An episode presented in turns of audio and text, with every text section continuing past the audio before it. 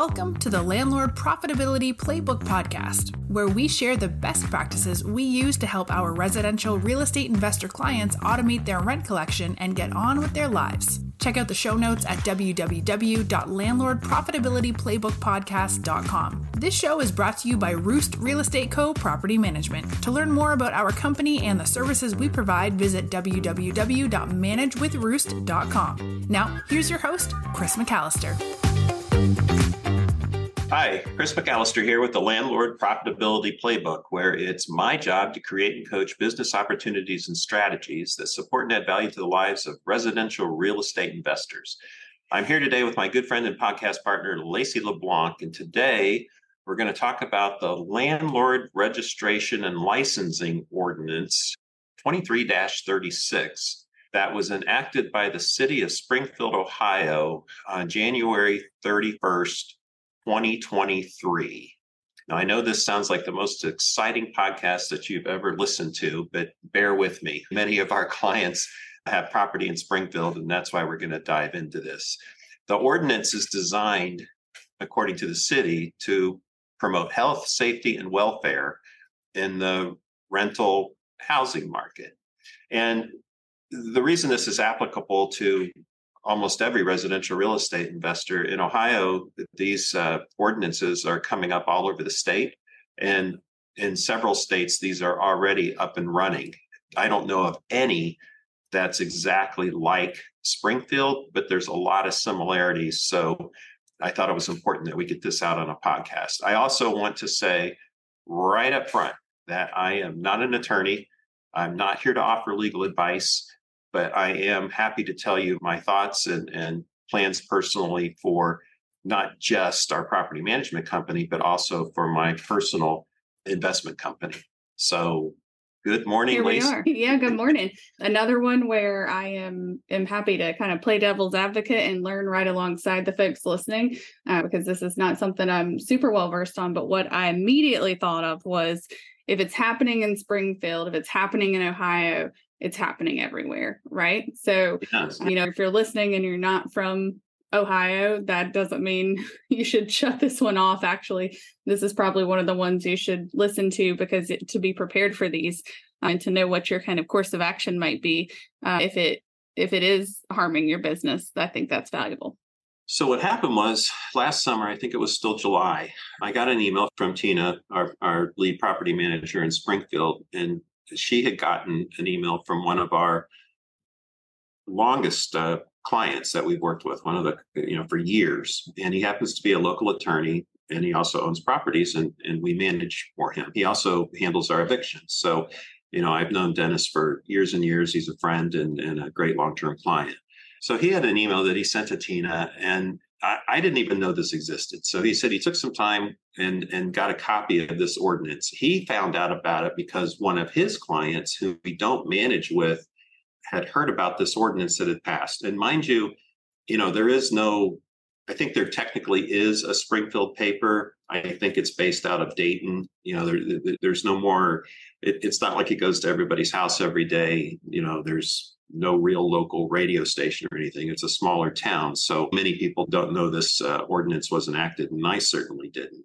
So, anyway, Dennis went down to the city building. He got a copy of the ordinance and he talked to the gentleman that's actually, I guess, managing the, the effort by the city to put this ordinance in action. And it was interesting because when he talked to the city, you know, the response was to Dennis, well, they didn't think this was a big deal, right? This was just about livability issues and Dennis dug into the part that you know we're going to talk mostly about today is that it involves the self inspection.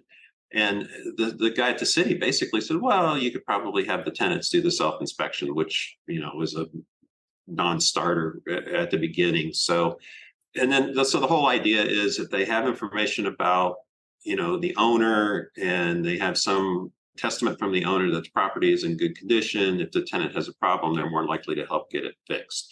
They also told Dennis that they weren't going to enforce this at least until June of 2020. So after June 1st, 2024, what he told Dennis was if a property is not registered, the city could issue a penalty of $50 a day for each unit that was not properly registered. And that the penalty would be added to the real estate taxes if it wasn't paid. And as that builds up, the house could conceivably be sold at a tax sale foreclosure.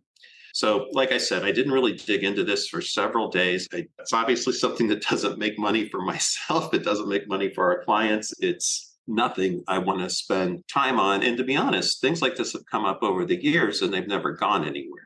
And it seems like this time I just had a sense that there was more to it. So it was a good thing that I dug in. So does that make any sense at all, Laci? So far. yeah, it does. I think it'll make more sense once we know what the ordinance is all about. Uh, but I do think that you know, again, my life is very real estate adjacent in a lot of ways, and so I do hear about this stuff, um, and that's exactly what my like my nana and my family usually talk about is well, you know, this happens all the time.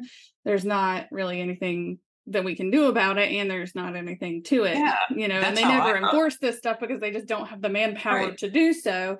So what makes this one different? What is this uh, and there's already there's already a vacant property registration form in place. You know we don't feel like we're the bad guys because you know i like to think i take good care of my properties and we're at the neighborhood standard and things like that. And we don't manage for people who don't take care of their properties, quite frankly. So, you know, I, I always sort of felt that our values and business philosophy has always carried the day. And when something did go wrong, code enforcement, you know, has Gretchen's cell phone, you know, who was our, you know, our lead director of property management, they can get on the phone with her and she fixes it. And we've always had a great relationship with those people. And what I what I ended up finding out was that this wasn't just bad policy, but it, there's a it's an infringement on on property rights, but it's also ultimately an infringement on tenant rights, and it also interferes with our legal obligations to our clients as licensed real estate brokers and property managers. So I'm going to try to do a quick summary of the ordinance, and then we're going to include the ordinance uh, in the show notes so people can go ahead and download it, take a look if they wish. But the purpose of the ordinance is, and I'm going to read a lot of this, but the ordinance aims to increase transparency, transparency and accountability in the rental housing market in the city of Springfield. Seeks to protect the public health, safety, and welfare, eliminating blighting conditions and enhance property values. I think we could all get on board with that um, applicable. The ordinance applies to all rental dwellings within the city of Springfield with certain exemptions. Now, here's what's interesting units, buildings that have more than three units are exempt. So, this ordinance is only for people who own rental property that, that are one to three unit buildings.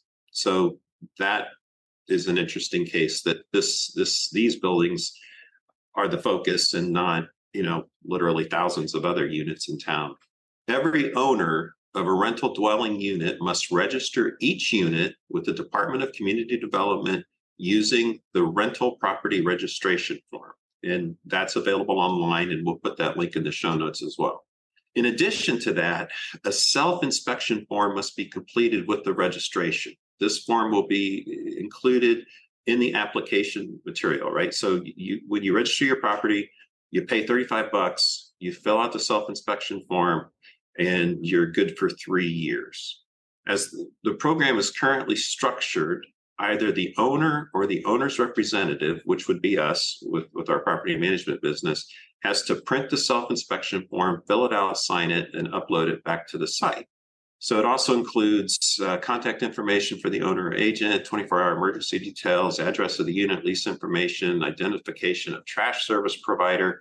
It, it's very intrusive. And as the, you know, I understand the need to get to the ownership of, you know, like a zombie property, but obviously the, this already starts to be somewhat intrusive. And again, the registration fee is $35 per unit for single unit properties and $25 per unit for two or more units in the same building. It's not about the money at this point. You know, if the city needs to raise funds, great. You know, if that was the end of it, we would move on. So the license, this isn't just a registration, they're terming it a license. So the license to rent your property is valid for three years from the date it's obtained. Once you sell or transfer the property, the license expires and it becomes invalid, and new owners must apply for a new rental license for each dwelling within five days after they close on the property. Violations will result in civil or class A civil offenses, and subsequent violations will be deemed as such. An appeal process is available for owners or managers who wish to contest any order or decision related to the ordinance. And the effective date of this is legally 131 2023 and you have to apply to have your property removed from the registry if it's no longer a rental property. So that's not a very brief outline of what the ordinance says, but what are your initial thoughts on that, Laci? Yeah, so I'm trying to kind of back my way into it because everything they do is for a reason, right? The government. So you you mentioned raising funds, and that you know I think this is a minimal amount of money, obviously, so if that's not the motivation, then what could be? And really, I go back to the what the registration must include. So the owner, contact information, 24-hour emergency details, address of the unit, lease information, identification of trash service provider really raised a red flag for me. So what I feel like, and you know, excuse me, I do have some experience in kind of working with the government on housing specific uh, tasks and it seems as if maybe there are properties out there who are not up to the neighborhood standard right so not your properties oh. not your owner's properties that maybe are are not following through with these basic services and i'm just seeing trash piling up or i'm seeing you know Absolutely. illegal activity and not being able to contact the right people so it really feels to me more like a yearbook of rental properties right they want to they yeah. want to know what a rental property is and then in the future where this becomes a real problem is in the future, if you've got folks in a neighborhood or who are not taking care of it, then I see additional kind of um, requirements imposed on people, even if they are, right? So you're part of a whole at this point, right? So they're going to use this catalog of rental properties to determine kind of what legislation or what rules they put in place for all rental properties. And so that's, I think, where we can kind of see where it's starting to yeah. impose. And, and then there's a other weird thing about Springfield, Ohio. As far as I know, Springfield, Ohio is the only municipality of its size in the state, possibly the country, where we do not have public municipal trash service. So every, every place else I've ever lived, my entire life, the city picks up the the trash and it gets billed on your water bill, right? You know, you you get a bill every month. Like in Columbus, we get water, sewer, and trash. In Springfield, they abolished that decades ago. So, yes, you still get a water bill and sewer bill from the city, but you have to contract with one of, I think it's three approved private vendors to pick up your trash. And yes, there's an issue with tenants you know signing up right in the single family house the tenant should sign up and pay for that and and that's problematic globally honestly if the city wanted to fix almost everything that's that's wrong is if we would just go back to a municipal garbage service but that's me spouting opinions.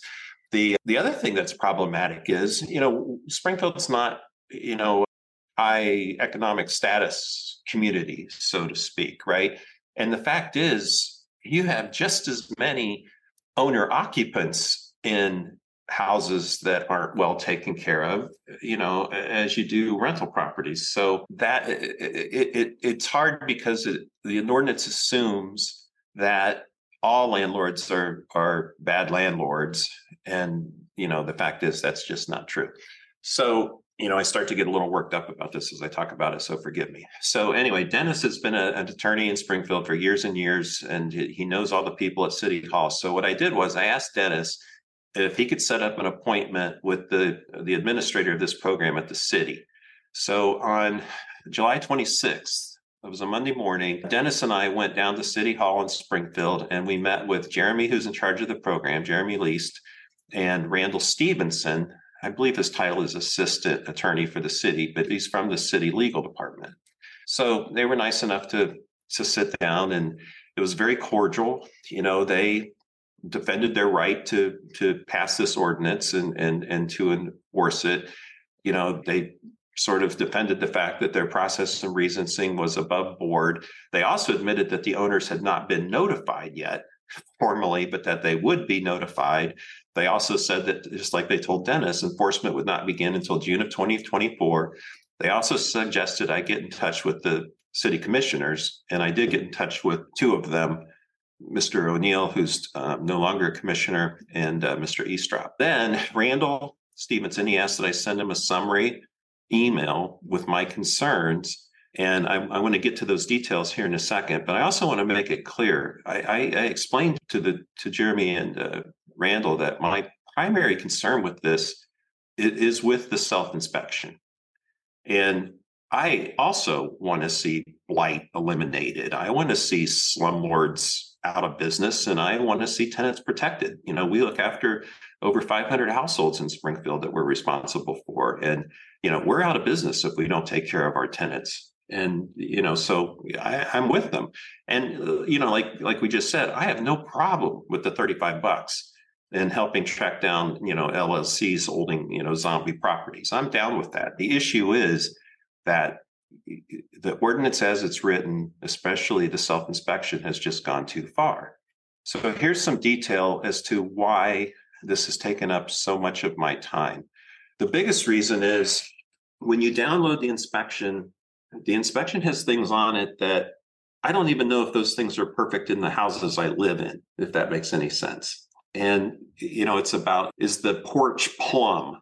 Well, you know, houses in Springfield are, you know, average probably 100 years old you know? Yeah so i live in a 100 year old mill house. I i guarantee you i haven't heard one thing other than is the porch plumb and i would not pass this inspection. Yeah and it, and it goes deeper from there and we're putting it in the show notes as well. And and the bigger issue is the way it's set up and what we asked them to change was you fill out the form and your signature you sign your name to a phrase that says i attest that my property is up to basic property management standards based on the checklist.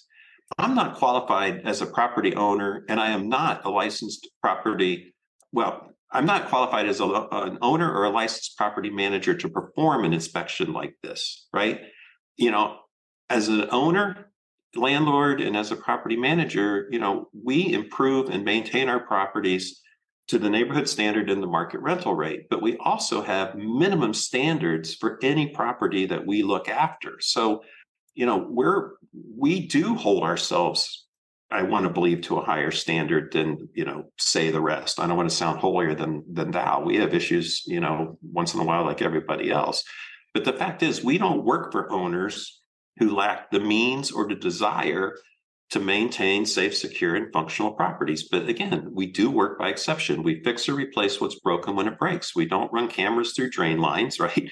We don't check porches for plumb. We don't close gaps or rebuild floors and foundations in 100 plus year old homes, which is the bulk of our housing stock. And again, it goes back to the phrase, I attest. That's a legal term that carries great weight. And to attest to something today, excuse me, doesn't mean that something's not going to change, you know, the next day. There's the very real possibility that something on that city checklist may exist and we do not know about it and will not know until the tenant reports it or we find out after the tenant moves out. That's just common sense.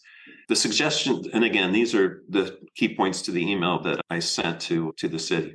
The suggestion that the tenant would do a voluntary inspection on behalf of the owner is problematic as well. That the, it's not the tenant's problem, right? It's not their responsibility, it's the owner. And there's a question of tenants' rights, and there's also the practical issue of, in many cases in Springfield, there's a language barrier between the tenants and uh, us and owners.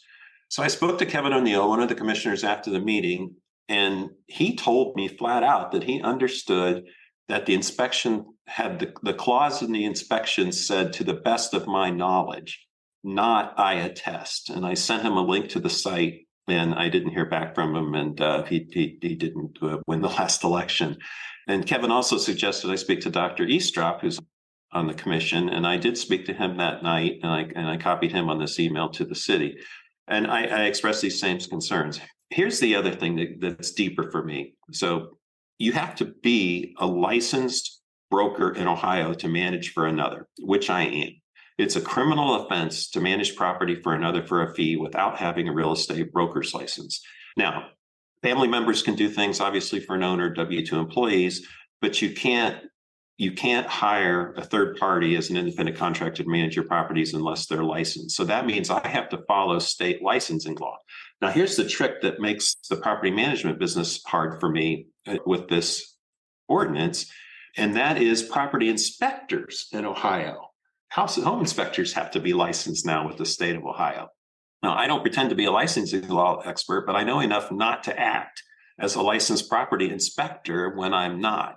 You know, just as I know enough not to coach a seller filling out a residential property disclosure form or, you know, insert myself in any capacity during a home inspection. And I, honestly, I don't think the city was at all aware of those state laws that I, I, I see contradiction with. But if I were to do that, I'm exposed to, to potential legal li- li- liability result in the loss of my license, the loss of the business, my livelihood, and everybody who works for us. So I can't just let this go. I also I checked in over the summer with the Ohio Realtor Association, and at this point, it does look like they they are interested in helping us with this. So I'll get to that here in a minute. But again, my biggest issue is signing my name to a checklist that is clearly understood to be the best of my knowledge is way more easier to get my mind around than, than signing something that says I attest that could be legally used against me later. And I told them, I believe in what the city is trying to accomplish. I want to be a partner, but I can't support this.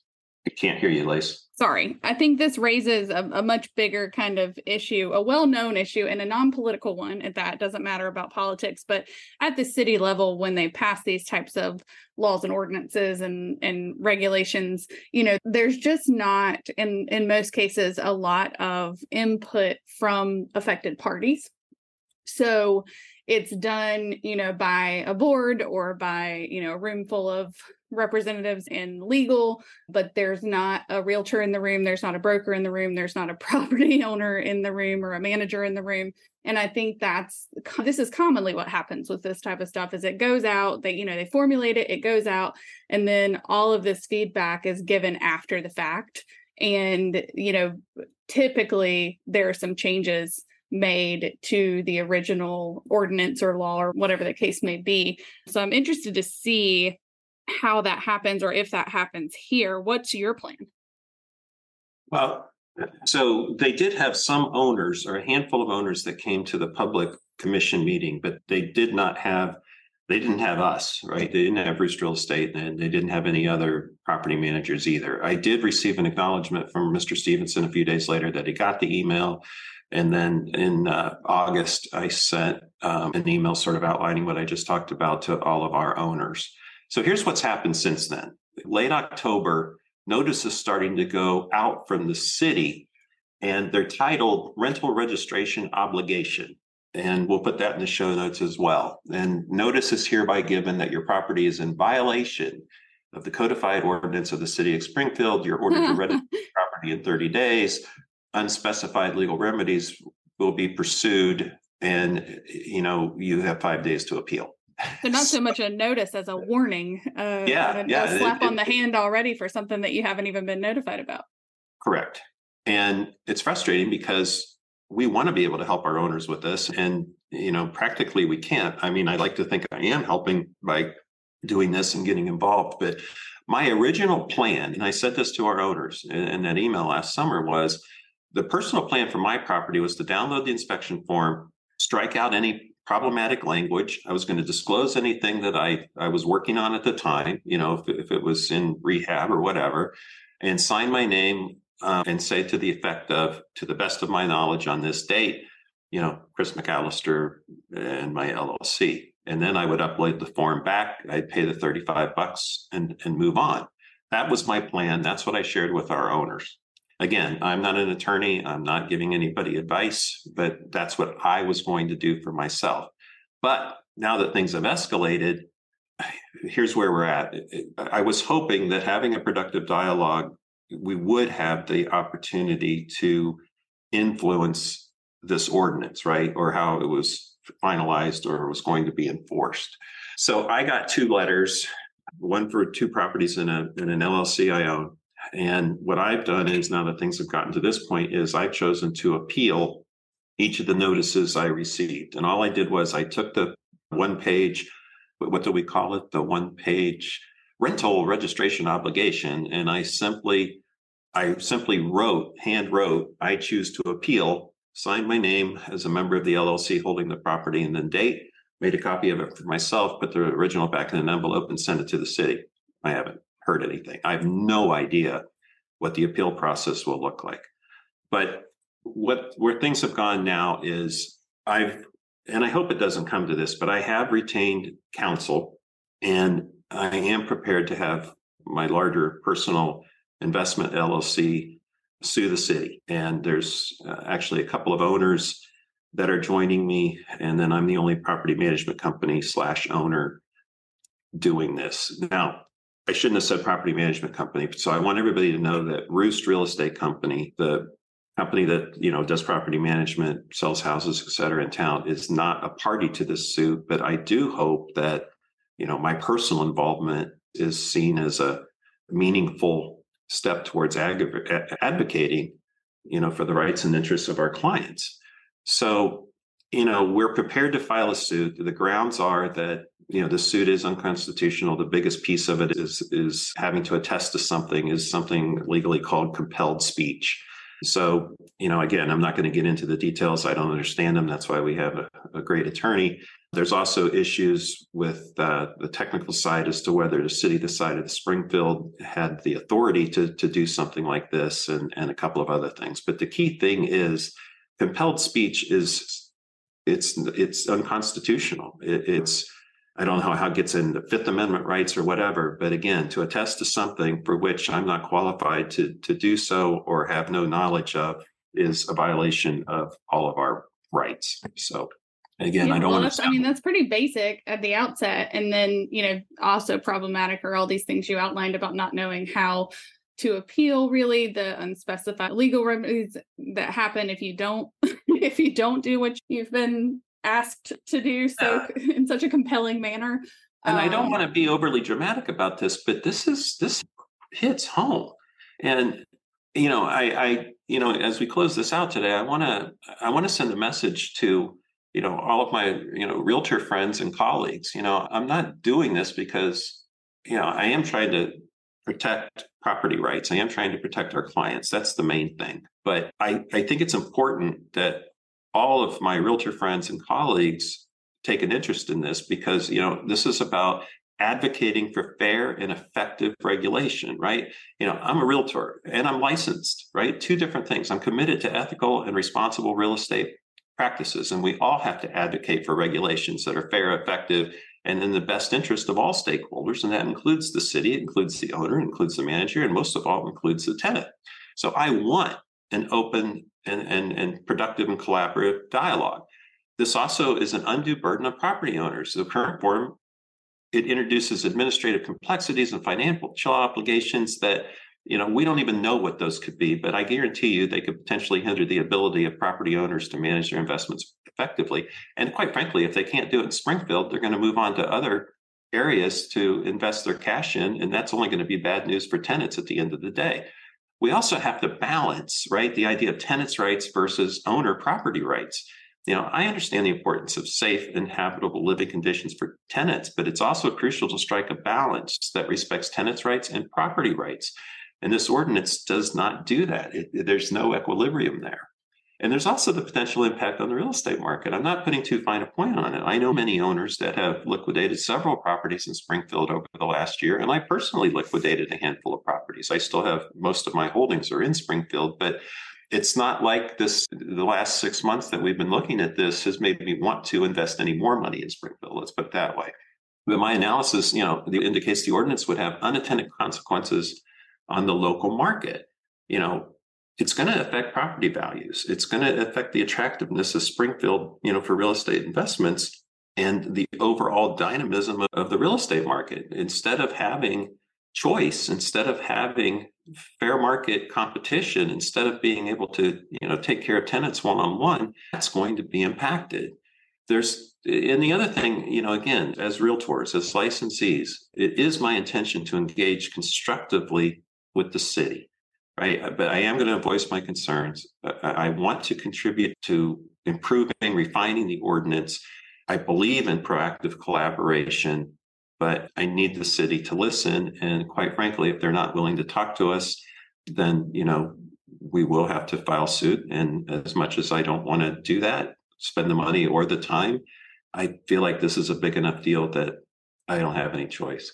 The other nice thing is, or potentially good thing is, I've been in contact with the uh, legal department at the Ohio Association of, of Realtors, and we had a Zoom call with them uh, a few days ago, and we have another one coming up next Wednesday. So the Ohio Association of Realtors has looked at the ordinance. They've looked at our uh, draft of our lawsuit, and it sounds like that they're willing to, if not formally engage, to at least informally collaborate with us, put whatever weight they can behind this, and we'll see where that goes. But again, my message to our realtor is, you know, our, our collective voice is a powerful tool, and I think we have to stand united and we have to get involved and contribute to the development of local and state regulations, quite frankly, that are going to foster a thriving, you know, real estate business in Springfield. So anyway, I get a little worked up, Laci, forgive me, but you know, to you and to our owners and anybody else